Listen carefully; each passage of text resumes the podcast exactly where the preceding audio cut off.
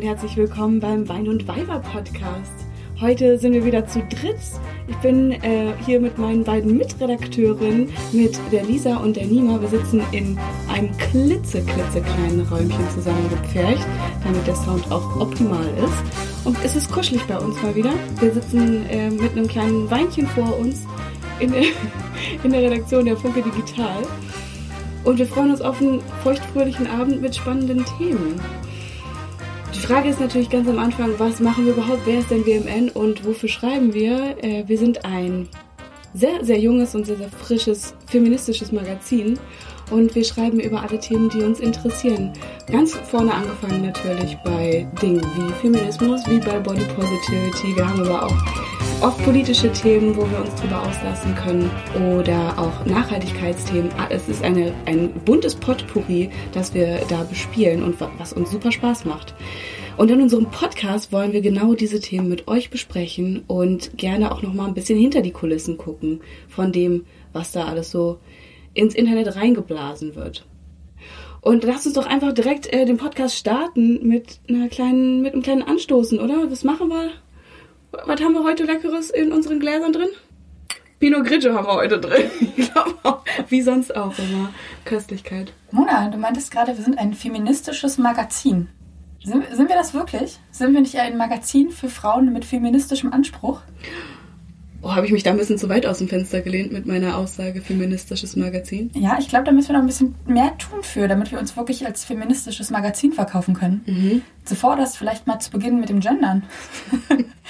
Mir ist nämlich aufgefallen, dass wir in unserer letzten Folge zu dritt ähm, das einfach komplett weggelassen haben, jedenfalls im mündlich-sprachlichen. Und da wollte ich euch mal fragen, findet ihr das nicht wichtig? Sollten wir das tun zukünftig vielleicht oder sollten wir das doch weglassen? Also ich finde es total wichtig, ähm, weil Sprache extrem mächtig ist und extrem viel mit uns macht. Also zum Beispiel, wenn es um eine Stellenausschreibung gehen würde und man da reinschreiben würde, ich suche eine Hausfrau oder Putzfrau, dann würden sich wahrscheinlich ganz wenig Männer damit angesprochen fühlen. Aber ich muss ehrlicherweise sagen, dass ich es nicht hinbekomme, im Alltag zu gendern. Und bevor ich mich da so halb versuche und dann scheitere, lasse ich es komplett ich finde den Ansatz irgendwie konsequent zu sagen, ich gender nicht. Ich verstehe aber auf jeden Fall, warum das jetzt, warum das so gehypt wird, warum das so wichtig ist und warum in jeder Medium, in jedem Medium, das man so antrifft, versucht wird, wenigstens zu gendern.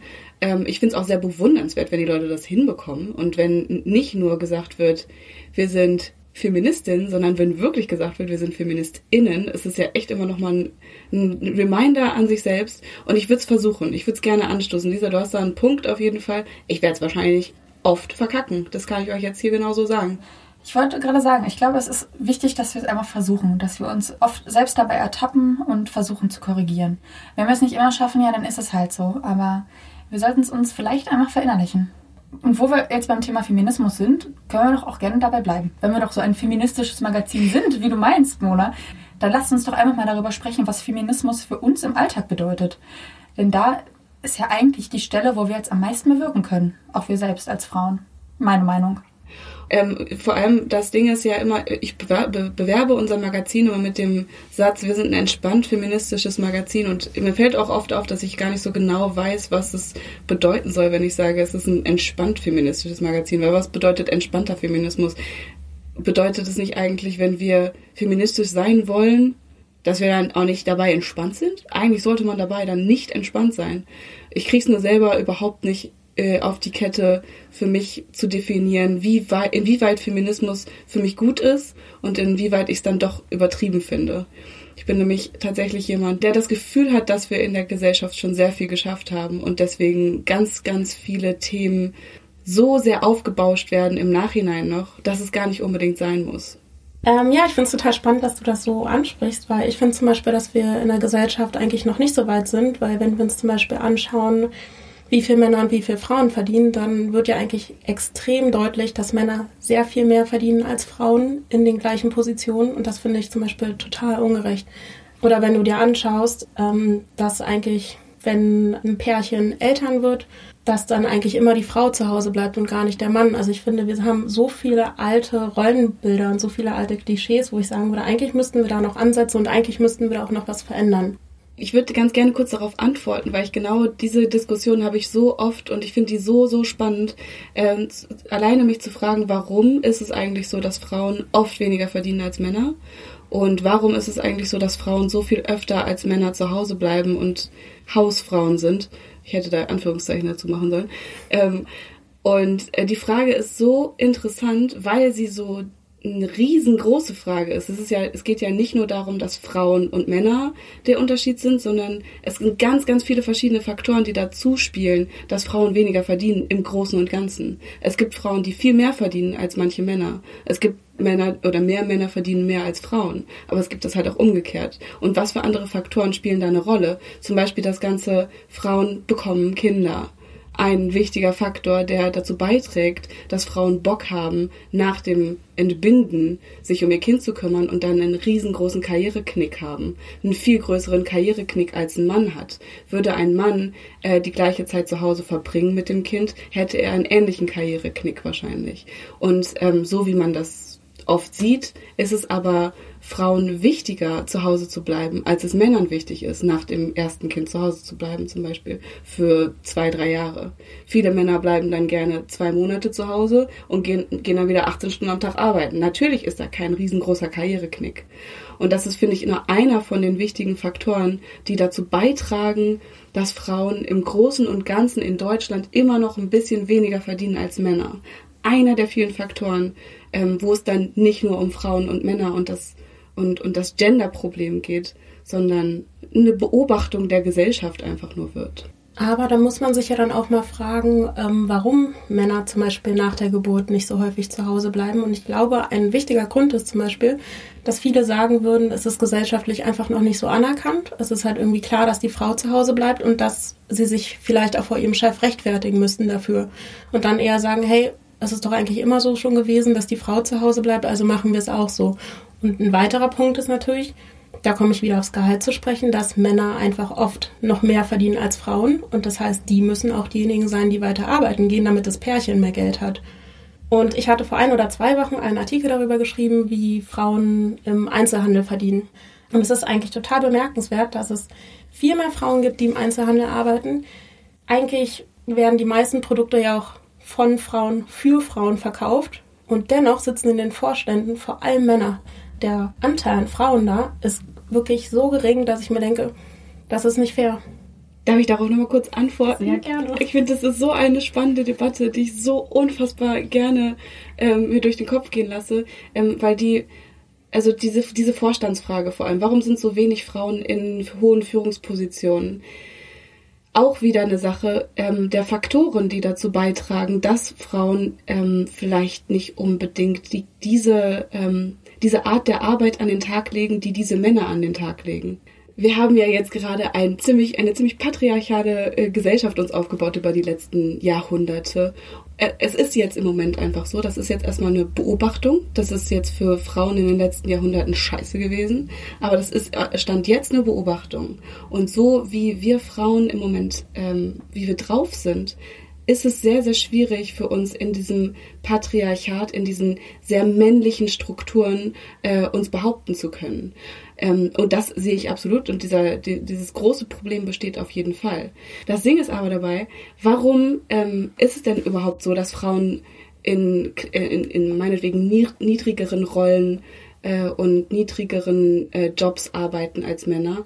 Weil sie haben oft nicht dieses, diesen Drive, diesen, dieses Stamina, das viele Männer an den Tag legen, die wirklich durcharbeiten, die sich mit den Ellenbogen von A nach B kämpfen, die gerne überhaupt nicht drauf gucken, was ihre Kollegen gerade machen, sondern einfach selber an die Spitze wollen. Und da habe ich ein bisschen das Gefühl, dass Frauen anders sind, die halt viel empathischer sind und viel mehr darauf schauen, okay, geht's mir gut, ähm, das ist schön, aber geht's dem anderen vielleicht auch gut. Und das passt sehr, sehr schlecht in eine so ellenbogenbelastete Gesellschaft. Aber dann kommen wir doch gleich zu einer wesentlichen Frage. Möchtest du in einer Ellenbogengesellschaft leben oder möchtest du in einer Gesellschaft leben, die empathisch geprägt ist und aufeinander achtet?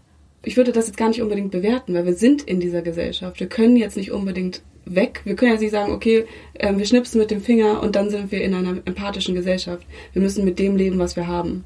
Und die Frage ist ja nur, warum ist es im Moment so, wie es ist? Und wie können wir dagegen vielleicht ein bisschen arbeiten? Aber nicht ein bisschen arbeiten. Du sprichst ja hier gerade von einem äh, Stagnation, von einem Moment, der sich nicht ändern lässt.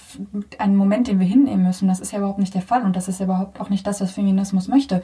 Feminismus möchte einen Wandel. Und genau deswegen wird Feminismus ja auch von vielen so verteufelt, weil es einen Wandel herbeiführen soll. Und gerade Männer kriegen da einfach scheiße viel Angst, weil sie sich jetzt fragen, oh Mist, was machen wir denn, wenn wir da oben nicht mal mit den Ellenbogen uns gegeneinander anschlagen können? Ja, nee, also es geht genau beim Feminismus darum, eben diesen Wandel zu bewirken. Und auch nicht nur ein bisschen, sondern ein bisschen mehr. Aber es ist dann halt auch eine Frage, von welchem Feminismus man sprechen möchte. Ob es halt eben der entspannte ist, der nur ein bisschen darüber nachdenken möchte, oder ob es halt eben auch mal lauter werden darf, derber werden darf und man sich auch mal aggressiv dagegen wehren darf. Ich würde gerne mal darauf eingehen, Mona. Du meintest ja, ähm, dass es vor allem einen Unterschied zwischen Männern und Frauen gibt. Ja, dass wir in einer Ellenbogengesellschaft leben. Und dass Frauen sich gar nicht in Führungspositionen kämpfen können. Aber ich glaube, das ist ein komplett falscher Ansatz, weil ich glaube, dass viele Männer in hohen Positionen die Position, wenn sie da abdanken, ähm, ihre Position gerne weiter an einen anderen Mann geben würden. Und dass Frauen dann oft einfach gar nicht in Frage kommen, diese Rollen zu besetzen. Und das ist ein großes Problem. Und wenn wir da anfangen zu sagen, okay, was könnten wir ändern, dann gibt es ja einmal die politische Ebene und dann gibt es halt vielleicht nochmal die individuelle Ebene.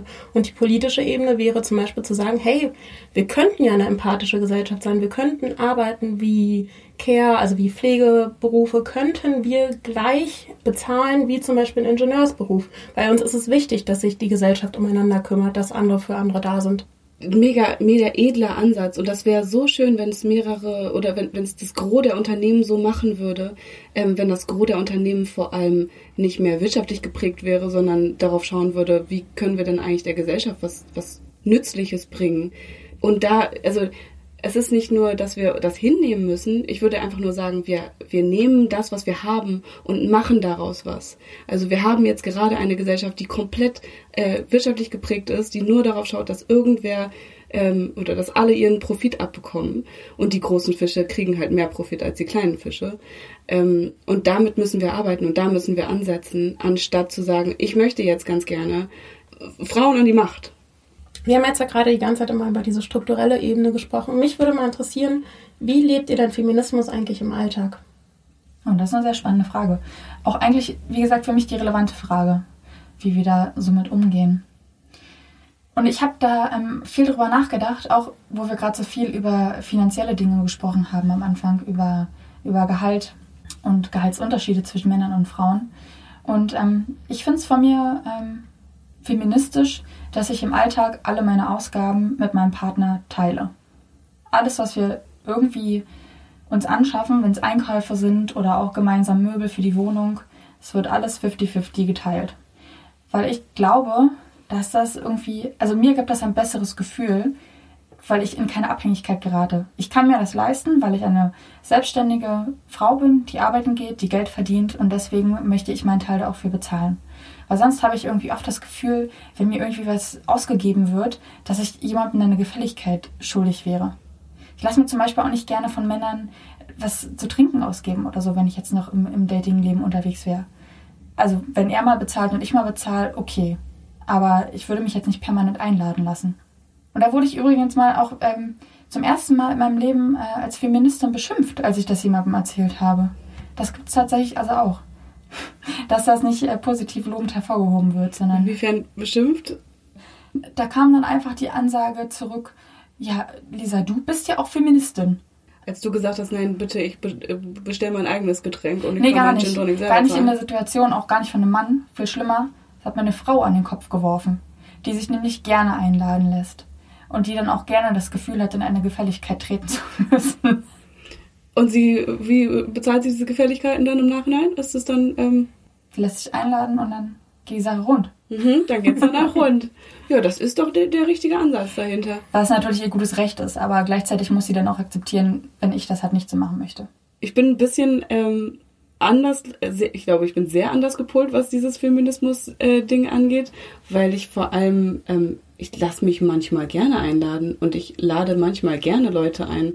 Ob das jetzt mit Frauen oder mit Männern ist, ist dann nebensächlicher, aber ich finde, dass diese ganzen Höflichkeitsdinger, die äh, in den alten Formen drin sind, auch sowas wie in die Jacke helfen, sowas wie Tür aufhalten, sowas wie, ne, auch mal ähm, ein Getränk ausgeben, das sind, das sind Höflichkeitsformen. Das ist nicht unbedingt was, was die Frau unterminiert. Das ist was, was die Frau auf Händen tragen lassen kann, wenn es auf eine schöne Art gemacht ist und wenn es auf eine, ähm, wenn du trotzdem dabei gleichzeitig weißt, dass der Typ nicht ein kompletter Arsch ist und äh, dem Feminismus äh, entgegensteht, dann finde ich das vollkommen in Ordnung.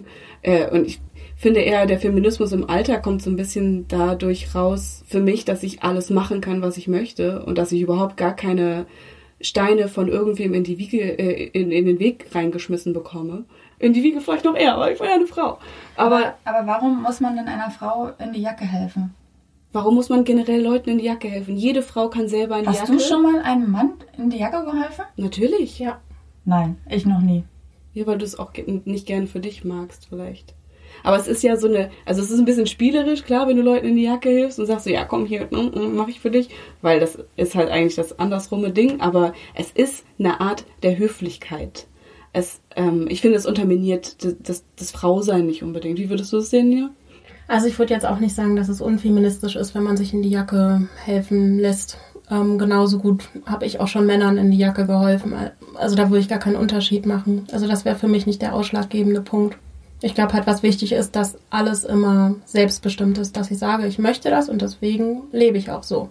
Und wenn eine Frau sagt, sie möchte gerne, dass ihr Mann ihr in die Jacke hilft oder die Tür aufhält, dann finde ich das vollkommen okay und würde jetzt aber auch nicht sagen, das ist per se ein unfeministischer Ansatz. Es ist vielleicht ein bisschen ein altes Rollenbild, aber nicht unfeministisch. Ist es für dich, dass die ganz, also die wirklich alten Rollenbilder, die wir von Frauen und Männern haben, wir haben da was sowas wie Haushalt, wir haben da sowas wie der Mann geht arbeiten, die Frau hat nix. Ich Ähm, sag auch gar nicht, dass das nicht mit Feminismus einhergehen kann. Ich sage nur, dass ich das für mich nicht möchte in meinem Alltag, weil ich Gleichbehandlung möchte. Und deswegen mag ich es auch nicht. Es hat jetzt nicht unbedingt was damit zu tun, dass ich jetzt die allergrößte Feministin bin, aber ich möchte halt einfach auch nicht, dass da so ein Mann steht und mir die Tür aufhält, weil ich kann die Tür auch ganz gut alleine aufmachen. Ist völlig in Ordnung für mich, dass ich da alleine die Hände schmutzig mache. Und genau das ist dein gutes Recht. Und da lebst du Feminismus im Alltag. Und ich finde aber trotzdem, dass man das auch mal hinterfragen sollte. Warum wird mir in die Jacke geholfen? Warum bezahlt der Mann und sagt dann, das ist doch alte Schule? Ganz schrecklicher Satz übrigens, meiner Meinung nach. Hört man immer bei dem tollen Format äh, Ein Tisch für zwei. kenn ich nicht. Kennst du nicht? Das ist ein Fernsehformat, wo man äh, erste Blind Dates haben kann. Ah, doch, da habe ich mal von gehört, das soll Ja. lustig sein. Mm. Und äh, da habe ich sehr oft Momente, wo ich einfach die Hände über den Kopf zusammenschlage. Alleine das in jeder Folge, es wird täglich abends um 18 Uhr ausgestrahlt auf Vox. Und alleine, dass da immer wieder dieser, diese Phrase fällt, ähm, ich bin halt alte Schule, deswegen bezahle ich jetzt. Finde ich so schrecklich. Und ich finde es auch immer, ähm, also dass das wirklich jedes Mal der Fall ist, dass der Mann da bezahlt und die Frau dann immer so peinlich berührt, ach, das musst du doch nicht, aber nicht mal irgendwie den Anstand gemacht hat, ihr Portemonnaie selbst zu ziehen. Ist schon sehr lustig. Wobei ich auch sagen muss, dass es manche Folgen gibt, wo dann tatsächlich Frauen da sitzen und nicht nur teilen wollen, sondern sogar einladen. Also das gibt's auch. Aber immer diesen Ausdruck, ich bin noch alte Schule, der ergibt für mich einfach keinen Sinn. Weil wir sind halt jetzt nicht mehr alte Schule hier. Ist jetzt die neue Ära, ist vorbei mit alter Schule. Witzig ist dabei, mir kommt das jetzt gerade so äh, unter, ja klar, wir hatten gerade das Thema, Frauen verdienen einfach viel, viel weniger, Männer verdienen einfach viel, viel mehr. Ähm, und ich habe immer so, also dann könnte man das vielleicht so ein bisschen noch damit rechtfertigen, dass der Mann dann bezahlt. Weil, also für mich mache ich das halt am liebsten so, wenn ich mich mit Freunden treffe, dann bezahle ich halt, wenn ich weiß, ich verdiene gerade ein bisschen mehr und mir geht's gerade irgendwie besser finanziell als dir, dann mache ich halt das mit dem Bezahlen. Und andersrum halt hoffe ich, dass die Leute das auch für mich machen, wenn ich gerade sehr, sehr klamm drauf bin. Ja, da stehe ich auch dahinter. Man sollte das tatsächlich so finanziell aufteilen, wie es halt für beide passt. Aber es sollte halt nicht von Mann und Frau irgendwie in einem Verhältnis äh, abhängig sein. Also Frauen sollten jetzt nicht erwarten, dass der Mann da immer bezahlt. Also es gibt wirklich viele Frauen, die in ein Date reingehen und äh, schon vorhaben, sich einladen zu lassen. Also ich weiß, dass ich immer beim Bezahlen mein Portemonnaie auf den Tisch gelegt habe und es auch immer angeboten habe. Und ich war natürlich auch nicht immer so. Also ich habe mich auch oft einladen lassen, aber dann habe ich das, seitdem ich mehr Geld verdiene, auch einfach mal hinterfragt. Und ja, jetzt gehe ich das halt so an, dass ich das äh, gleichberechtigt aufteile. Ja, also ich äh, werde mich jetzt wahrscheinlich als Antifeministin hier outen, aber ich muss ehrlicherweise sagen, dass ich früher schon immer wollte, dass der ähm, Mann mich einlädt. Ich weiß auch gar nicht warum. Ich habe dann eigentlich oft selber auch das Portemonnaie direkt gezückt und meinte, ach Quatsch, musst du nicht. Nein, ich zahle schon. Nein, ich zahle. Der Nein, ich Klassiker. zahle schon. Nein, ich zahle. Es ging dann immer ein bisschen hin und her und tatsächlich ähm, lege ich da schon sehr viel Wert drauf. Jetzt nicht, weil es alte Schule ist, sondern weil ich finde, das ist so ein Höflichkeitsding, weil ich auch meine Freunde auch gerne einlade und ich es schön finde, wenn ich weiß, es ist ein Geben und Nehmen. Und ähm, da sitzt jetzt nicht jemand, der sich mit mir unterhält und sich denkt, ach cool, die Nima, die bezahlt mir jetzt hier ein Fünf-Gänge-Menü und jetzt äh, esse ich das und sage dann ciao und nächstes Mal bezahlt sie wieder, sondern dass es halt vielleicht so ist, dass ich einmal zahle, dass er zahlt und allein schon die Geste zählt da irgendwie für mich. Und das ist ja gerade beim Dating so, eine, so ein schönes Versprechen, wenn du, wenn du zahlst oder wenn er zahlt, egal, dann sagst du entweder, ja, du zahlst das nächste Mal oder du sagst, oh ja, ich zahle das nächste Mal. Das heißt ja, ihr müsst euch wiedersehen, das heißt, du fandst den Abend super geil. Also da kann man so viel mit spielen, das ist eigentlich Ja. nur schön. Ja, aber dann teilt man ja auch. Also in dem Moment geht es ja darum zu teilen. Nee, dann geht's darum, dass einer alles bezahlt und das nächste Mal Ja, das nächste. Mal der andere. Also ist ja im Genau. Prinzip wie geteilt. Also Ja, das ja. sehe ich jetzt auch als legitime Maßnahme Das ist eine legitime Wie gesagt, ich Maßnahme. mag es einfach nicht, wenn Frauen dann auch noch so tun, als ob sie da jetzt und dann ist wahrscheinlich nicht mal was im Portemonnaie drin. oh, mein Favorite, davon muss ich euch erzählen. Irgendeine Folge. Letzte Woche. Äh, da war eine dabei, die halt Bei aus dem, bei dem, äh, bei, bei der Fernsehserie. Ja, genau, ein Tisch für zwei. Da Ein hat sie aus. Versehen äh, ihr Portemonnaie vergessen.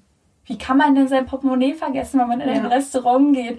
Das war, das war schon sehr lustig. Okay, das ist mir tatsächlich auch schon passiert.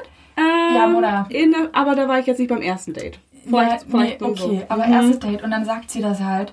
Und er ist ja natürlich so, ach, du brauchst auch gar keins, ich bin doch alte Schule, ich bezahle doch. ei, ei, ei, ei, ei. Und auf reingefallen, der arme Knopf. Und was ich mich tatsächlich auch frage, warum machen Männer das, ne? Ist das so eine Mackerhaltung? Hey, Baby, ich hab doch das Geld. ich mach das für dich. Oder warum? Wie geil fühle ich mich, wenn ich gesagt habe, auch du. Heute die zwei Gin Tonics und äh, die, die drei Tapas, die gehen aber heute auf mich, habe ich das Gefühl, ich bin Krösus und auch noch eine, eine, eine gönnerische Person. Und also ich find's geil. Also ich glaube, das, das haben ja Männer dann beim ersten Date immer. Also theoretisch ist es äh, auch ein positives Gefühl für die. Vielleicht denken die da eher auch eher an sich.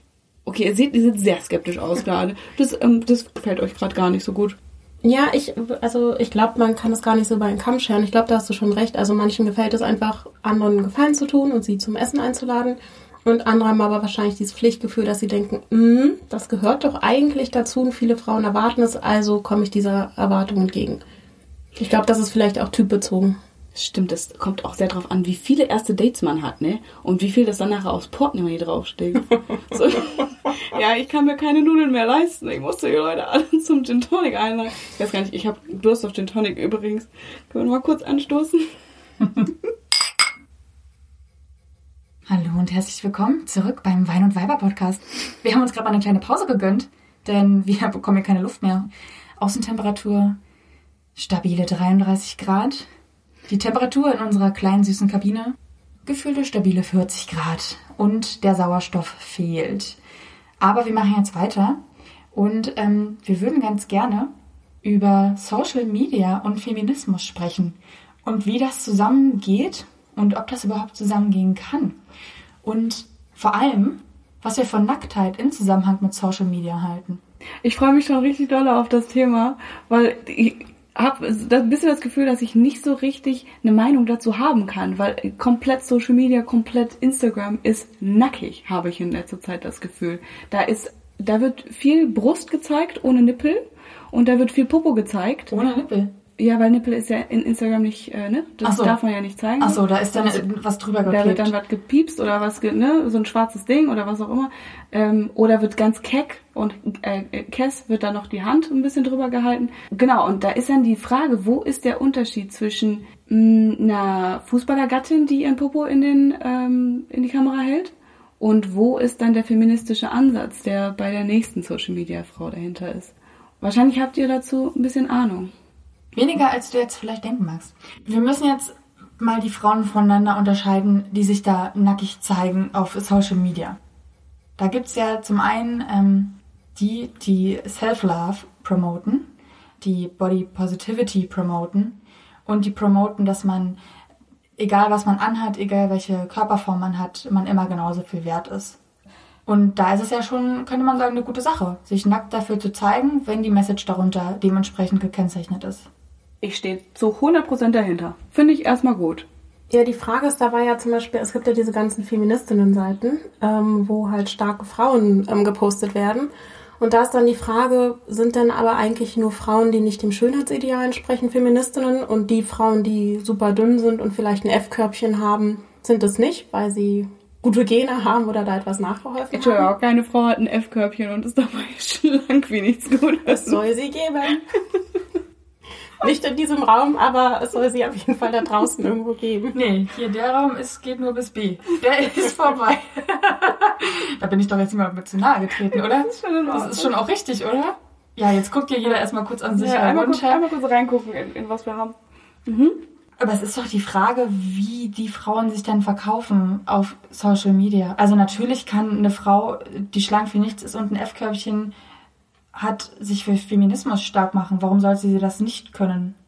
Oder du meinst jetzt, dass das allgemeine Bild das nicht promotet? Also dass, ja, dass also eher andere Frauentypen zu sehen sind. Aber ist das nicht im Hinblick auf Diversität gerade zu verstehen, dass da irgendwie verschiedene Frauentypen mal also dass mal andere Frauen einfach gezeigt werden sollen?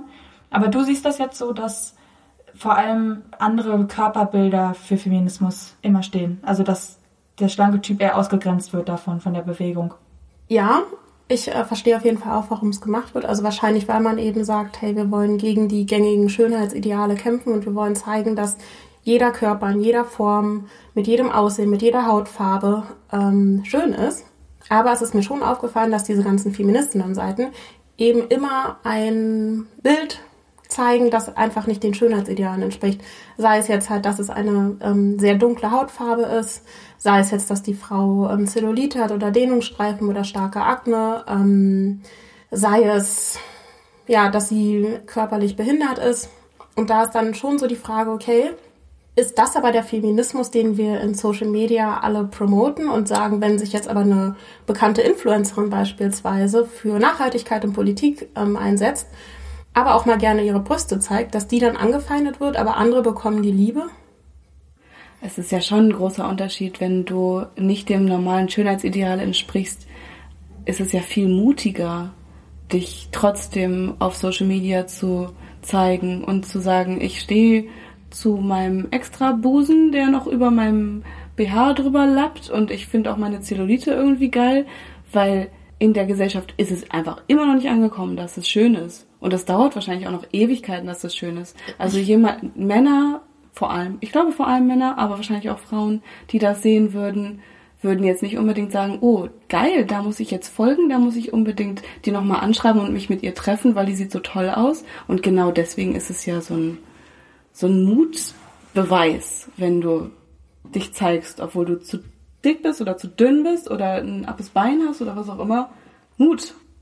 Aber zum Beispiel, wenn ich da dran denke, also Emma Watson war ja zum Beispiel in der Vanity Fair und hatte relativ viel Busen gezeigt und wurde zum Beispiel dafür angefeindet. Da wurde zum Beispiel gesagt, okay, äh, wir dachten, du bist eine Feministin, aber jetzt zeigst du deine Brüste.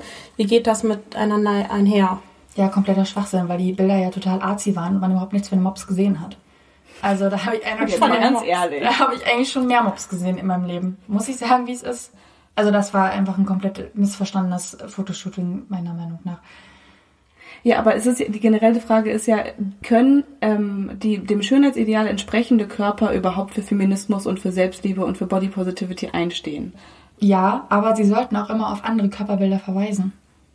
Also ich finde ganz wichtig, dass der Feminismus und ich finde, es ist auch gerade eine ganz schöne Bewegung, die aufkommt, dass einfach wirklich jede Frau sich traut, ähm, sich zu äußern zu den Themen von Feminismus und dass es also dass es einfach jeder machen kann, auch durch Social Media.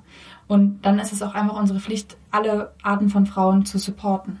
Egal welche Hautfarbe, welcher Glaubensrichtung oder welcher körperlichen äh, Beschaffenheit oder mit Behinderung oder nicht. Und dazu gehören eben auch die Frauen, die eine Wespentaille haben, die äh, Köpfchengröße D haben und äh, stämmig Waden, mit denen sie gut aussehen.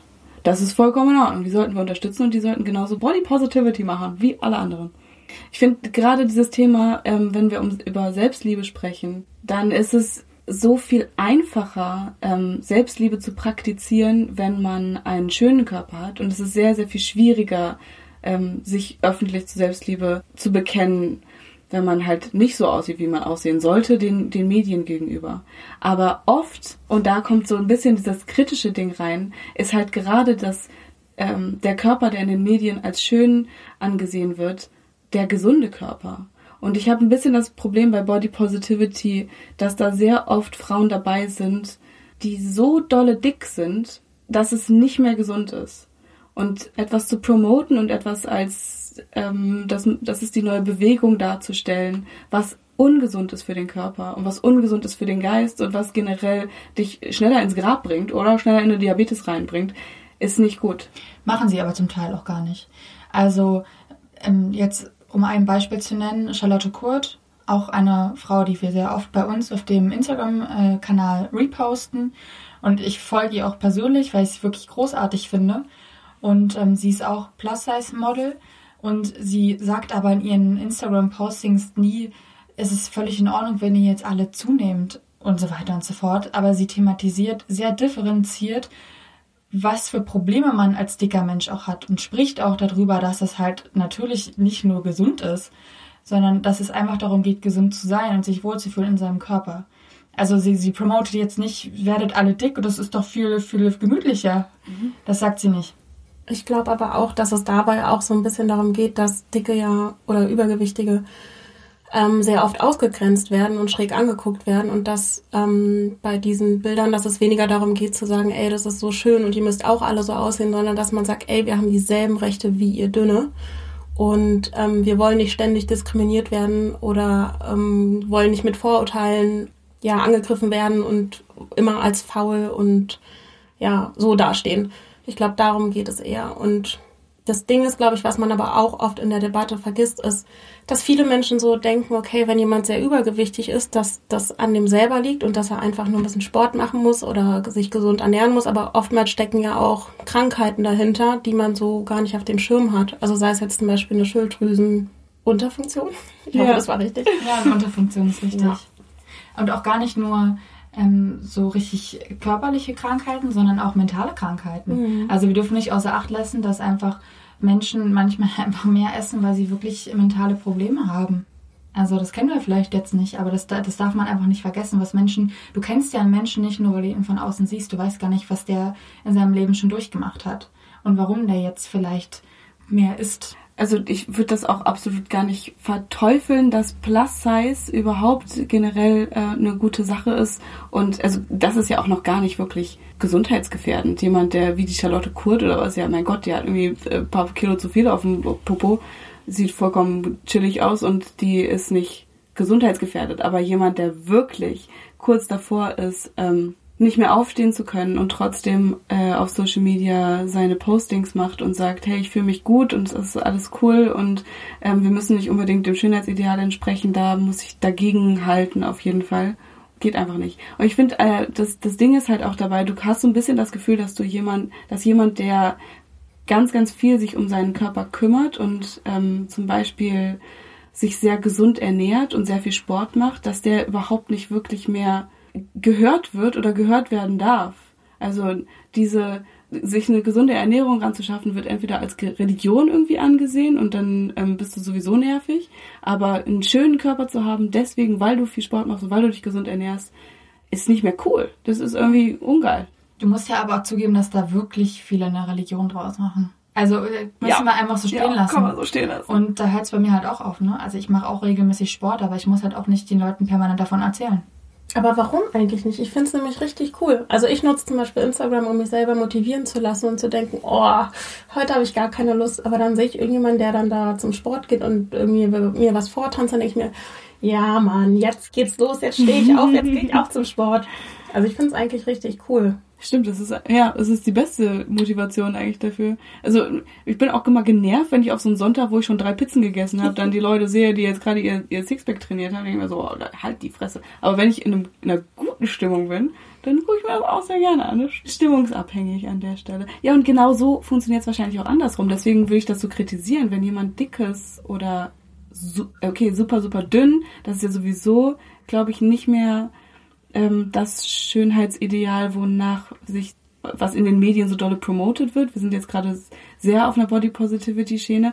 Ähm, aber wenn, genau, wenn ganz, ganz dolle dicke Leute sagen, hey, mir geht's super gut damit und ich esse jetzt noch eine Portion mehr, dann ist das vielleicht genau die gleiche Motivation für eine 14,5-Jährige, die sich denkt, ja, okay, dann ist das wohl in Ordnung. Dann kann ich wohl 50 Kilo zu viel wiegen. Ja, wir sind jetzt wieder etwas abgedriftet in das Thema Body Positivity, Self-Love und Körper auf Instagram. Was wir ja eigentlich aber besprechen wollten, ist ja der Feminismus in Zusammenhang mit Nacktheit, mit nackter Haut. Und dann gibt es ja auch viele Insta-Mäuschens, die sich da in Reizwäsche präsentieren. Was sagen wir eigentlich dazu? Ohne jetzt auch eine feministische Message unbedingt zu haben, außer ab und zu mal so ein kleines Nein heißt Nein droppen. Aber was halten wir eigentlich davon, wenn da einfach in dem Feed plötzlich auch mal so ein kleines äh, Reizwäschebildchen kommt? Also ich muss ehrlicherweise sagen, ich finde es richtig schön und ich gucke mir auch sehr gerne nackte Frauen an. Also wenn man äh, auf, darauf schaut, äh, wem ich folge, dann sind es sehr viele ähm, ja, freizügige Damen. Aber Darauf stoßen wir an. Mhm. Darauf stoßen wir an. Dass niemand sich gerne nackte Frauen in ihrer Freizeit anguckt, finde ich schön. Niemand feiert die weiblichen Körper. bist, du, bist du Brüste oder bist du eher Arsch? Was würdest du sagen? Ich finde, es kommt auf die Proportionen an. Also ich würde gar nicht sagen, ähm, ja, das eine oder das andere, sondern das muss einfach harmonisch zusammenpassen und es muss ein stimmiges Bild ergeben. Aber jetzt. Ja, also Titten und Arsch beides. Können wir das so zusammen Das wäre natürlich ja. optimal. Okay. Gut, du guckst dir also sehr gerne nackte Frauen an, Nima. Auf eine feministische Art oder einfach, weil es dich, ähm, weil du es sexy findest und weil du es dir gerne nachts im Bett nochmal kurz Nee, ich finde es richtig schön. Also ich finde, es gibt, also der weibliche Körper ist so schön. Also wirklich, ähm, sei es, wenn da fünf Kilo zu viel drauf sind, sei es, wenn es ein bisschen weniger ist. Und ich feiere das irgendwie. Kann das wollte ich gerade fragen. Sind das dann ausschließlich dünne Frauen oder ist da auch ein Plus-Size-Model dabei? Jetzt hast du mich. ähm, also auf jeden Fall sind es keine Hungerhaken, ähm, aber ich glaube jetzt Plus-Size eher nicht so, ähm, sondern tatsächlich entsprechen die dem also dem gängigen Schönheitsideal. Ja. Glaubst du, dass dich diese Bilder beeinflussen, dass du dich mit ihnen vergleichst oder versuchst du das eigentlich zu vermeiden? Also vor ein paar Jahren habe ich mir die Bilder auf jeden Fall angeschaut, auch als Motivation, um zu, um zu sagen, ey, oh, die sehen so toll aus, okay, so möchte ich auch aussehen und deswegen gehe ich zum Sport. Mittlerweile bin ich aber einfach an dem Punkt, wo ich sage, mein Körper ist so, wie er ist. Ich habe keine F-Körbchengröße. Ich habe keinen Riesenbooty. Ich bin nicht super dünn und auch nicht super dick und ich bin zufrieden, so wie ich bin. Und ich schaue mir die einfach gerne an und ähm, vergleiche mich da jetzt nicht unbedingt immer. Es passiert dennoch manchmal, dass ich mir denke, ach man, ne, große Brüste wären jetzt aber schön. Aber im Alter kann ich, also bin ich eigentlich mittlerweile so weit, dass ich sage, nee, ich finde sie einfach nur schön und deswegen gucke ich sie mir an, ohne mich damit vergleichen zu müssen. Ich habe mir, tatsächlich, ich hab mir tatsächlich noch nie große Brüste gewünscht. Ich bin so froh mit meinen kleinen Brüsten. Es ist wunderschön für mich. Ich kann so viel Sport machen. Ich kann so viel rumspringen. Und ich müsste nicht mal einen Sportbeher dafür anhaben. Es ist ein Segen. Ich werde keine Rückenschmerzen haben. Und ich kann vor allem diese Transformation, wenn ich Glück habe und später mal ein Kind bekommen kann, meiner Brüste beobachten. Ja also da ist Potenzial nach oben. Die können auch noch größer werden. Und das ganz natürlich. Wie geil ist das denn? Und die werden niemals so krass hängen. Ich also, bin gespannt, aber ja. auf jeden Fall nicht so wie andere Brüste. Also ich wünsche, also bei Brüsten bin ich absolut fein mit mir. Yes. Aber ich gucke mir trotzdem auch äh, natürlich die Frauen auf Instagram an. Und ich bin zwar so weit, dass ich mit mir im Reinen bin. Ich glaube, das kommt auch einfach ganz automatisch mit dem Alter. Aber auch diese ganze Body Positivity Bewegung ist, glaube ich, ganz gut für unsere Psyche, dass wir alle mal verstehen, dass wir einfach so sind, wie wir sind und dass wir da, wie Nima gerade so schön meinte, auch gar nicht so viel dran rütteln können. Und ja, ich bin im Großen und Ganzen mit mir zufrieden körperlich, aber Social Media macht mich trotzdem kaputt, weil ich sehe da diese Frauen und ich sehe halt auch, wie die dann tatsächlich täglich äh, ihre Workouts absolvieren ich weiß nicht, wie sie diese Zeit finden. Ich habe sie nicht. Also ich schaffe, wenn ich gut bin, viermal die Woche Sport und das ist schon absurd viel für mich. Viermal ist viel. Viermal ist viel und es gibt trotzdem Leute, die täglich trainieren. Und dann denke ich mir schon so, oh, okay, krass, würde ich vielleicht jetzt noch besser aussehen. Besser in Anführungszeichen, wenn ich jetzt noch mehr Sport machen würde. Also Social Media verunsichert mich schon stark, das muss ich schon sagen. Und deswegen abonniere ich diese ganzen Girls auch nicht. Also ich gucke mir die an über die Suchfunktion oder gehe in diese, also allgemein, wenn mir Leute angezeigt werden, gucke ich mir das mal an. Aber ich habe die nicht in meinem Feed drin, mhm. weil ich merke, dass das was mit mir macht. Gehst du, aber da ist ja auch nochmal die Frage, wie oft du zum Beispiel in Social Media reingehst, weil ich mache das, glaube ich, einmal am Tag, wenn es hochkommt. Früher habe ich es echt häufig gemacht, da bin ich wahrscheinlich jede Stunde irgendwie einmal reingegangen, aber mittlerweile ist das, dass ich sage, okay, ich gehe da abends einmal kurz durch, scroll da meine 20 Minuten und dann langweilt es mich auch schon oft wieder. Und dann denke ich mir, ah, okay, das hat gereicht, tschüss. Weil zu viel das Gleiche ist auch einfach. Da ist, wird einfach immer ungefähr ähnliche, ähnlicher Content reingeblasen.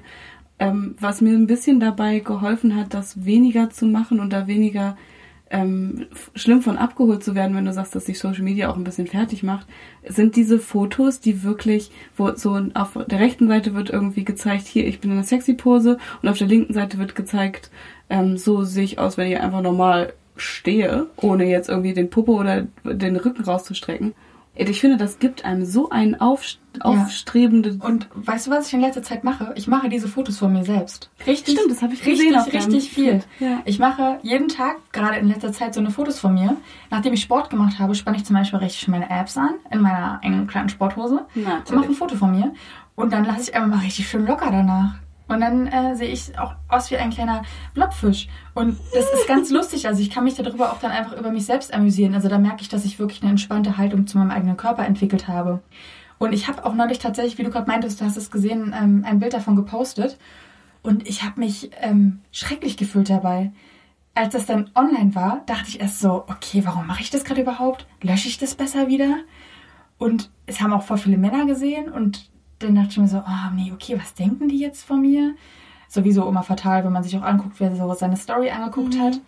Und dann habe ich aber positive Rückmeldungen von Frauen bekommen und sei es nur, weil sie meine Story geliked haben. Kannst du noch mal ganz kurz sagen, was das für ein Foto war, was da genau drauf war? Ach ja, genau. Also das war einfach ein Bild von mir, wie ich vom Spiegel die Apps bisschen angespannt habe, mich ganz schön lassiv in, in, in die Kurve geworfen habe, dass man sieht, da ist auch eine Hüfte vorhanden.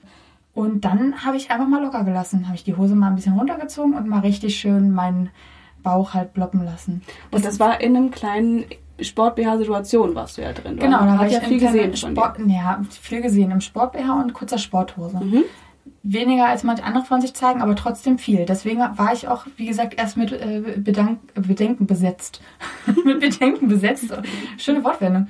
Genau. Aber dann habe ich diese positiven Rückmeldungen bekommen von, von Frauen, es waren nur vier, ich habe jetzt auch nicht viele Follower privat, ist auch völlig in Ordnung für mich.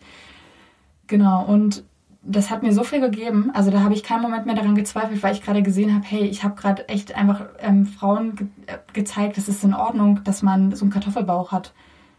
Ja, was? Kartoffel, ich, ich, sage ein Kartoffelbauch, weil ich davor Kartoffeln gegessen habe. Kartoffeln vorher. Da ah, lagen okay. Kartoffeln mit Quark in meinem Bauch. Mm. Gerade nach deswegen dem konnte ich, deswegen konnte ich ihn so schön blobbig wirken lassen. Mhm. Genau, aber es fand ich so schön, diese, diese Rückmeldung zu bekommen. Dann dachte ich mir so, okay, es hat sich gelohnt, dass ich diesen Post nicht gelöscht habe, dass ich ihn überhaupt gemacht habe. Und wie gesagt, momentan mache ich das auch einfach, um mich selbst zu belustigen und mir selbst zu zeigen, ich kann so aussehen, ich kann so aussehen. Ja. Aber eigentlich ist auch scheißegal. Ja, aber weißt du, was ich auch finde, was zum Beispiel hilft gegen dieses Vergleichen und dass man sich denkt, alle anderen sind perfekt außer ich? Weil zum Beispiel bei mir war es so, dass ich relativ früh auch schon Zellulite bekommen habe, wie wahrscheinlich jede zweite Frau. Und ich mir früher dachte, mm, nee, ich gehe nicht zum Strand, nee, ich komme nicht mit zum See. Mm -mm. Und irgendwann, du? Mhm. Das ist dein Ernst? Mhm. Ich finde das richtig krass. Ich habe das nämlich neulich von einer Freundin auch gehört, dass die meinte, die hat sich so dafür geschämt die ganze Zeit, dass sie sich so viel verboten hat. Unglaublich. Ja, und dann, du musst dann einfach nur mal rausgehen. Dann habe ich, ich weiß nicht, es war vor fünf Jahren oder vor sechs Jahren oder so, dass ich dachte, okay, weißt du was drauf geschissen? Ich gehe jetzt einfach an den See und genieße diesen Tag und du bist am See und siehst, du ja, bist nicht die Einzige. Und das tut auch einfach so gut, also auch einfach mal von diesem Bildschirm wegzugehen, in, in die natürliche Welt und zu sehen, ey, wir sind alles nur Menschen und jeder hat halt irgendwie seine Marke. Was ich auf Social Media auch immer auf der einen Seite ein Segen und auf der anderen Seite ein Fluch finde, sind diese Frauen. Ich folge auch, glaube ich, ausschließlich Frauen. Was anderes findet da einfach nicht statt. Welcome in the club. Sexy Frauen halt auch tatsächlich. Ich überlege gerade, ob ich Männern folge. Also außer den, den Leuten, die man privat. Ganz kennt. genau, außer die coole Story. Felix Lobrecht. Shoutout an der Stelle. Was anderes folge ich auch nicht. Was ist los mit Nee, ich, ich folge keinen Promi Prominenten. Mhm. Mach ich nicht. Ach so, okay. Also du guckst dir deine Freunde an und schaust mal, was sie heute zum Frühstück gegessen haben. So. Ja. Ja, spannend auch tatsächlich auf eine Art. Und zwar das ja so ein Zeitfresser. Das ist ein Zeit, das ist das größte Problem.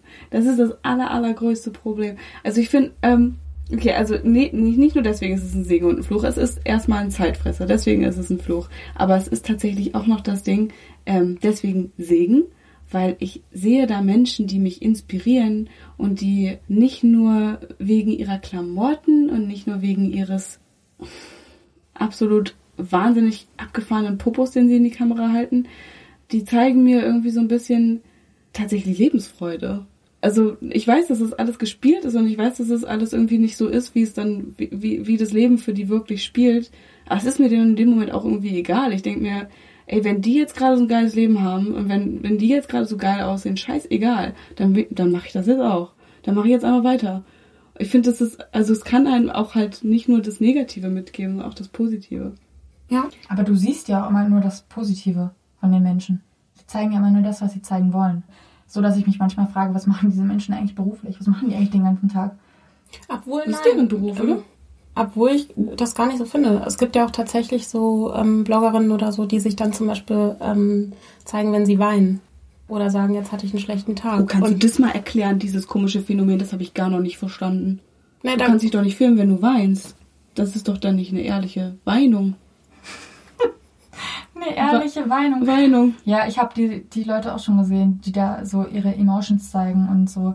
Also auf, in dieser Serie The Bold Type ähm, für mehr Realität auf, auf Instagram, auf Social Media einfach. Da hat die dann auch äh, die eine einfach gezeigt, wie sie ihre Emotions hat, ihre emotionalen Phasen und ein bisschen in die Kamera weint und sich damit halt gepostet und eine riesen äh, Bewegung fiktiv jetzt losgetreten. Aber das passiert jetzt auch tatsächlich, dass Leute das machen. Ja, schon, aber das ist ja auch mal eine Moment Momentaufnahme und das macht ja auch wahrlich nicht jeder. Aber glaubt ihr, dass die wirklich weinen und dann sich denken, ah, okay, ich weine gerade, ich bin wirklich scheiße drauf, ja gut, dann nehme ich die Kamera und halte die mir jetzt davor. Das ist doch, das ist doch das Unehrlichste, was passieren kann, oder nicht? Wenn du weinst, dann bist du nicht in der Lage, gerade zu entscheiden, dass du gerne eine Kamera auf dich raufhalten möchtest. oh, ich glaube, da bin ich richtig gutgläubig. Ähm, doch, die weinen doch. Ähm, Okay. Ja, weil ich, also doch, ich glaube, das ist halt vielleicht noch von Bloggerinnen oder von Blogger zu Blogger unterschiedlich. Weil ich glaube, es gibt bestimmt welche, die jetzt sagen, okay, ich weiß, dass es gut ankommt, deswegen mache ich es. Aber ähm, wenn du sowieso schon dein ganzes Leben eigentlich mit deinen Followern teilst und zum Beispiel sagst, ey, jetzt habe ich mich von meinem Freund getrennt und jetzt habe ich die Wohnung ähm, verloren. Oder auch sagst, jo Leute, jetzt gehe ich zum Sport und jetzt mache ich mir meinen Proteinshake hier und habe mein super gesundes Frühstück. Dann zeigst du vielleicht auch, ja, sagst du irgendwann, okay, heute geht's mir nicht so gut. Ihr werdet heute nicht so viel von mir hören, weil ich bin extrem traurig und so sehe ich dann nun mal aus. Und das ist so ein bisschen, finde ich, wie dieses Body Positivity Ding, Stimmt. dass du das Gute und das Schlechte zeigst. Ja, wenn es ein guter Mix ist, dann ist ja in Ordnung. Aber das heißt, um zusammenzufassen, ihr beide, ihr mögt es, wenn Accounts real sind und nicht nur die schönen Seiten des Lebens abbilden und auch nicht immer nur den perfekten Körper zeigen. Also das schlimmste Instagram-Profil ist oh für ja. mich. oh ja, mach mal. Nee, gar nicht jetzt namentlich, äh, kann ich, weiß ich gar nicht, weil drauf geguckt und weg. Aber wenn immer die gleiche Pose drauf zu sehen ist. Kennt ihr diese Profile? Eine Frau, Hm. ein Motiv, sie in verschiedenen Outfits, Mhm. mal im Wasser, mal im Wald, mal auf dem Weg. Es ist immer einfach immer nur so ein Bild Der von gleiche ihr. Gesichtsausdruck. Ja, meinetwegen. Die Und, und diese Menschen, die haben Follower, sag ich euch. Ja. Und ich frage mich immer, wofür? Und dann am besten immer noch Bildunterschrift, irgendein Zitat. Ja, oder Auf so. Englisch am besten. Mhm, äh, gerne ein, ein schönes ähm, Songzitat oder auch, ja, der Shot ist nicht so gut gelungen, aber mein Gott, man muss ja zu sich stehen. So, Junge, du siehst halt geil aus. Guck dich doch mal ins Gesicht rein. Meine Lieblingsbildunterschrift auch. Heute weiß ich gar nicht, was ich euch sagen soll. Deswegen schicke ich euch nur ein Emoji. Wem Wow. folgt ihr? Das Wie gesagt, ich folge diesen Menschen nicht, aber ich sehe so, es gibt sowas. Oh, Nima, nein. Was musst du nur von uns denken? Ja, was müsst ihr von mir denken, dass ich einfach nur nackten Weibern folge? Obwohl doch, da, da wollte ich auch noch mal ganz kurz ähm, was zu sagen, weil gerade das finde ich super spannend, ähm, dass man ja vor allem nackten Weibern folgt und dass äh, schöne, schöne Körper vor allem oft nackt gezeigt werden, sehr durchtrainierte Körper gerne nackt gezeigt werden. Habt ihr das Gefühl, oder bin ich jetzt die Einzige, ähm, die das sehr erotisch und sexualisierend findet, dass es so ein bisschen auf eine Art Anklang ist von nicht eine Pornoseite, aber eine Seite, die einen anstachelt, sexualisiert zu werden. Ja, auf jeden Fall. Also ich meine, ähm, ich stehe jetzt nicht auf Frauen, deswegen äh, würde es jetzt bei mir nicht sein, dass ich denken würde, oh, ich gehe aufs Profil rauf und jetzt klicke ich dann weiter auf YouPorn. Aber ähm, tatsächlich, glaube ich, liegt es aber auch daran, dass der weibliche Körper halt so krass sexualisiert ist, weil, also wenn wir uns das jetzt mal andersrum vorstellen würden, wenn jetzt ein Mann ein Profil hätte, wo er die ganze Zeit in Speedos rumrennt und sich auf dem Bett regeln würde. Das Speedos! Das Sexieste, was du dir gerade vorstellen kannst. Okay. Ah, so eine rote. Oh, nee. Okay, Nima steht übrigens auf Speedos. Ja, was wäre. Okay, ob das genauso äh, sexualisiert sein würde wie der weibliche Körper, Genau. der nackt auf dem Bett liegt. Boah, ich weiß jetzt nicht, ob ich davon jetzt angeturnt wäre von so Männern, die da einfach In nur so rumliegen. Speedos rumrennen. Ich bin auch nicht von den weiblichen Körpern angetan, sexuell. Wie gesagt, ich vergleiche mich dann eher. Okay. Also ich gucke mir diesen Körper als ästhetisches Kunstwerk dann in dem Moment. Ist ja auch eine, ist ja auch eine Momentaufnahme, ist ja ein Bild, ist ja ein Foto. Ist ja jetzt nicht, also es gibt natürlich auch viele Videos auf Instagram, aber selbst wenn die dann da äh, tanzen, bin ich jetzt nicht, dass ich denke, puh, muss man mal reinfassen. Glaubt ihr aber, dass es ein Unterschied zwischen Männern und Frauen ist? Also, dass Frauen vielleicht eher sagen, oh, ich vergleiche mich da oder ähm, klickt es weg oder so und dass Männer dann sagen, mm, nice. Ja, möchte mich jetzt nicht zu sehr aus dem Fenster lehnen, aber könnte schon sein, ne? Also könnte auch sein, wenn da so ein richtig heißes Male-Model jetzt tanzt, vielleicht nehme ich mir dann doch meinen Partner und sage, komm, wir gehen jetzt mal ins Schlafzimmer eine Runde. Oder wir sind mal ganz verrückt und bleiben in der Küche. Oh, ihr seid ja crazy drauf. Aber ist, also alleine das Vergleichen, glaube ich, das ist bei Männern und Frauen komplett gleich. Also zu sagen, ähm, da, da, dass Männer weniger darauf schauen, ob derjenige jetzt ein Sixpack hat oder ein Eightpack oder Oh, no, no, no, das no, no, no. Ganz falscher Weg. Machen Männer nicht. Das auf jeden Fall machen das Männer. Doch. Nee. Okay, wir sind an zwei ganz verschiedenen Punkten hier gerade. Nein, ja, nein, ja.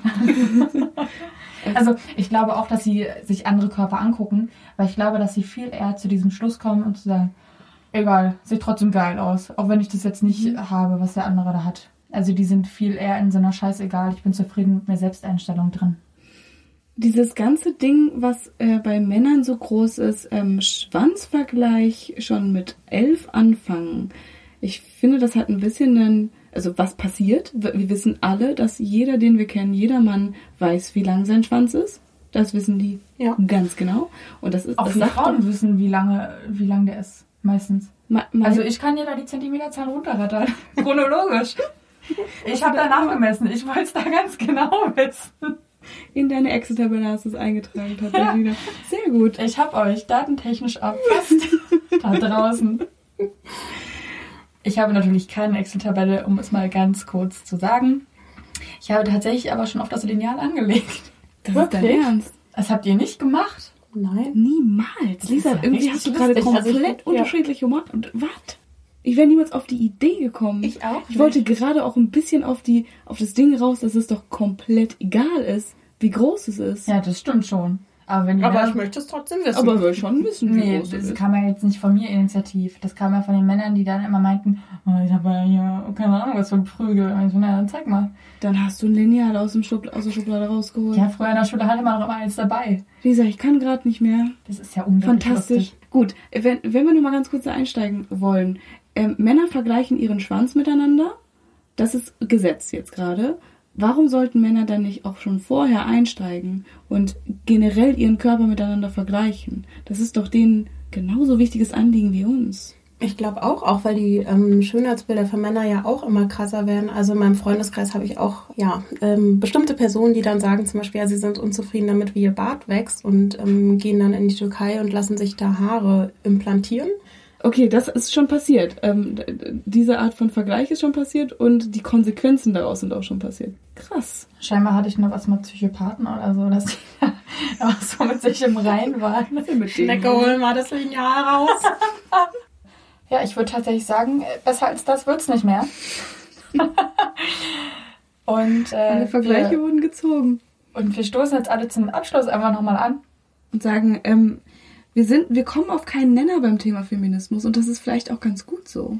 Ja, es ist einfach gut und es ist auch einfach ein Riesenthema und das wird damit auch nicht abgeschlossen sein. Das wird uns immer wieder beschäftigen. Ich freue mich auf das nächste Mal, wenn ich mit euch darüber diskutieren kann. Ich glaube, das, da kommt viel fruchtbares Zeug bei rum oder halt auch viel Schwachsinn, ähm, beides. Könnte Ich auch drauf. liegen, dass da oft Schwachsinn dabei ist. Oder schon wieder alle, ne? Was ist da los? Machen wir noch einen kleinen Aber, Schluck rein. Ja. Auf euch. Cheerio. Mhm. Ihr Lieben, aber vergesst nicht, uns auch auf Instagram auszuchecken. Gerne wmn.de und erfolgen klicken. Und Facebook auch. Und TikTok. Und Pinterest. Und wmn.de. Richtig. Einfach mal unsere Artikel durchlesen. Wir freuen uns auf euch und wir freuen uns auf jedes Kommentar, was kommt. Jeder Like natürlich auch, aber vor allem sagt uns einfach, was ihr davon haltet, was wir hier gerade machen. Wir freuen uns drauf.